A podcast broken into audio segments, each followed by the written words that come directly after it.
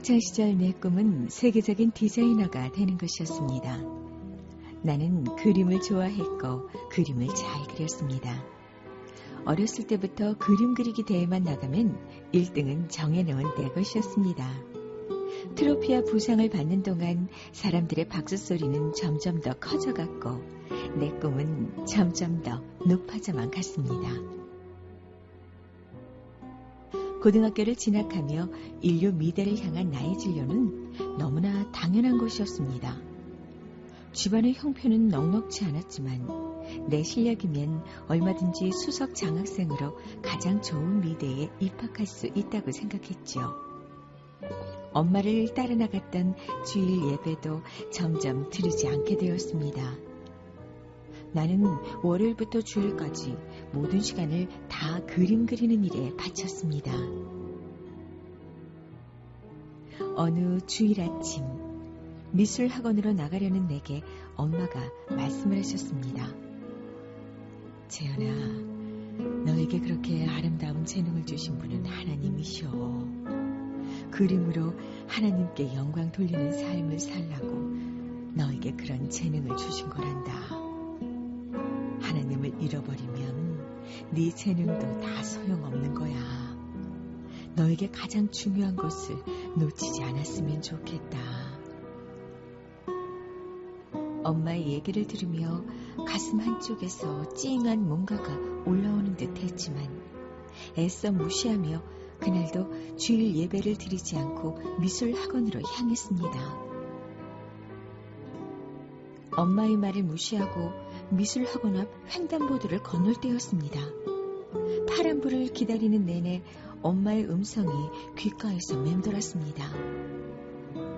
재현아, 너에게 아름다운 재능을 주신 분이 하나님이셔. 하나님을 잃어버리면 네 재능도 다 소용없는 거란다. 아니야. 나는 지금까지 내 실력으로 여기까지 왔어. 하나님이 살아계시다면 우리 집은 왜 지금까지 가난하게만 한 거지? 난 그냥 지금까지 내가 한 대로 혼자 열심히 그림만 그리면 되는 거야. 그때 신호등이 파란불로 바뀌었고 양옆을 확인하지 못한 채 앞으로 향하던 나는 지나가던 자전거와 부딪혔습니다.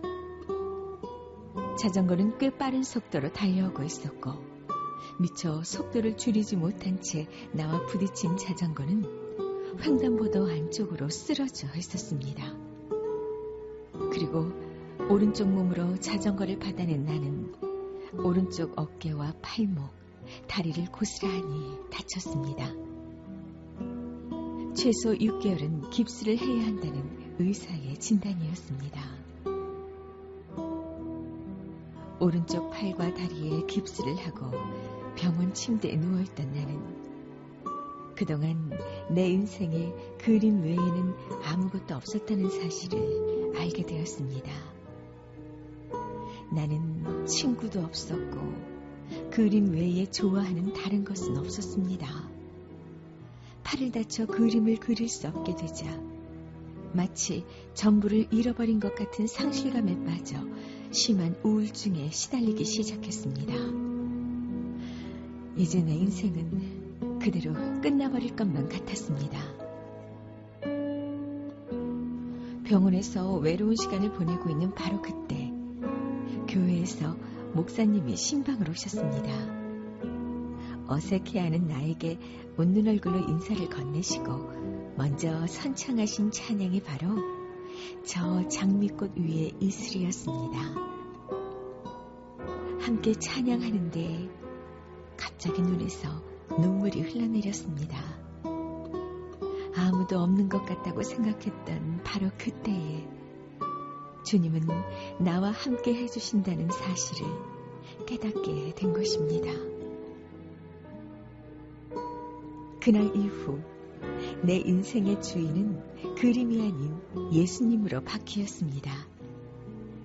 나는 이제 매일 아침 말씀과 찬양으로 하루를 시작합니다. 예수님이 내 삶의 주인이시고 친구가 되어주신 것입니다. 그날 자전거 사고를 통해 나를 외롭게 하시고 찬양으로 나를 만나주신 예수님께 감사를 드립니다.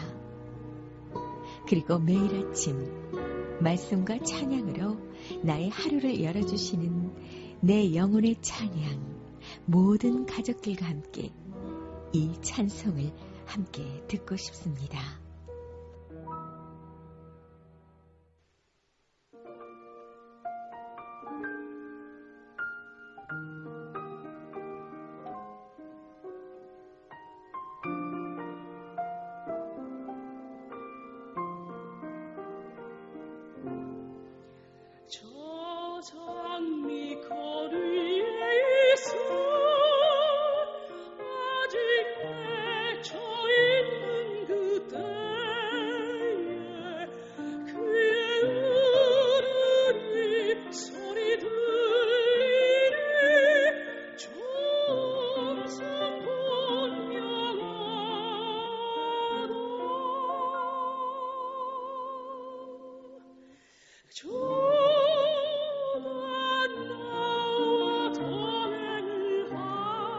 하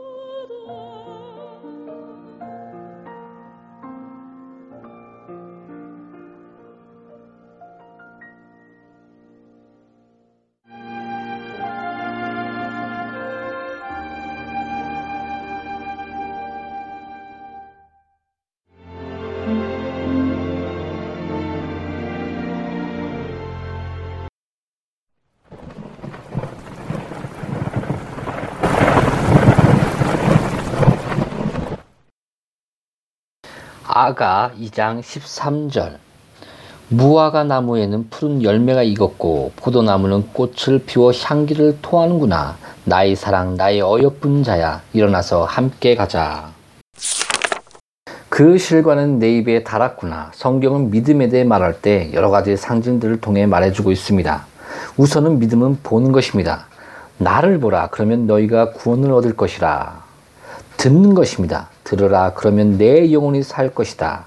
냄새를 맡는 것입니다. 왕의 모든 옷은 모략과 침향과 육개의 향기가 있으며 시편 45편 8절에 이렇게 얘기합니다.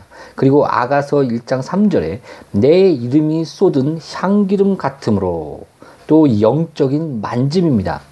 그 여인은 믿음으로 그리스도의 뒤로 와서 그의 옷자락을 만졌습니다. 그리고 우리는 믿음으로 생명의 선한 말씀에 담겨 있는 것들을 다룹니다. 믿음은 바로 우리 영이 맛보는 것입니다. 주의 말씀의 맛이 내게 어찌 그리 단지요. 내 입에 꿀보다 더하니이다. 시편 119편 103절에 이렇게 말합니다. 그리스도는 인자의 살을 먹지 아니하고 인자의 피를 마시지 아니하면 너희 속에 생명이 없느니라 라고 말씀하셨습니다. 이 맛보는 것은 믿음이 하는 고도의 일 중 하나입니다. 믿음이 맨 처음에 하는 일 중 하나는 듣는 것입니다. 우리는 하나님의 말씀을 듣되 육신의 귀로 듣는 것이 아니라 마음의 귀로 듣습니다. 그것을 하나님의 말씀으로 듣고 하나님의 말씀으로 믿습니다. 그것이 바로 믿음에 듣는 것입니다.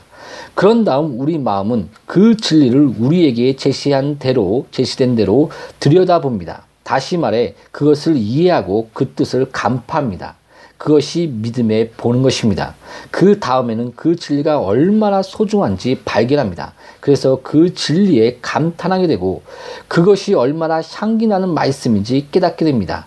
그것이 바로 냄새 맡는 믿음입니다. 그런 다음에는 그리스도 안에서 우리를 위해 예비된 그 긍휼들을 우리 것으로 삼습니다.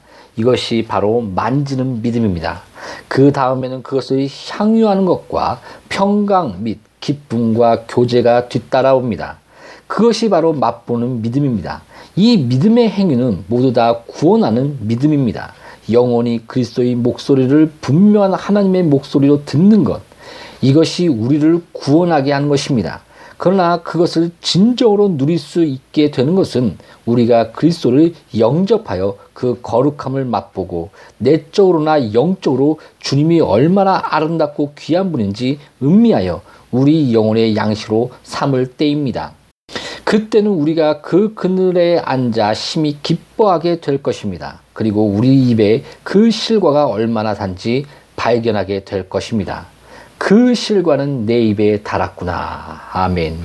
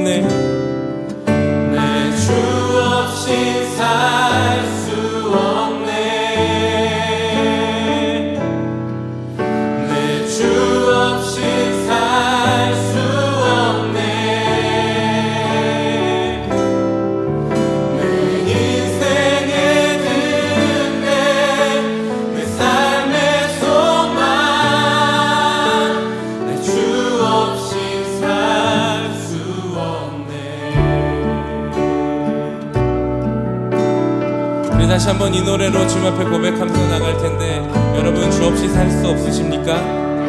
이 고백에 동의하십니까?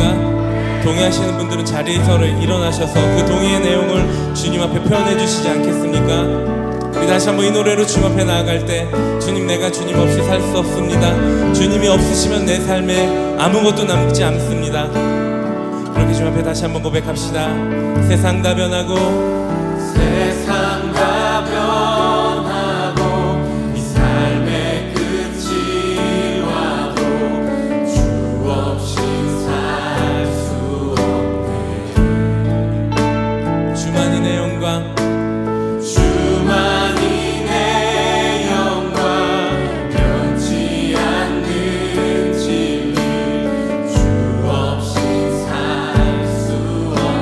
세상 다 변하고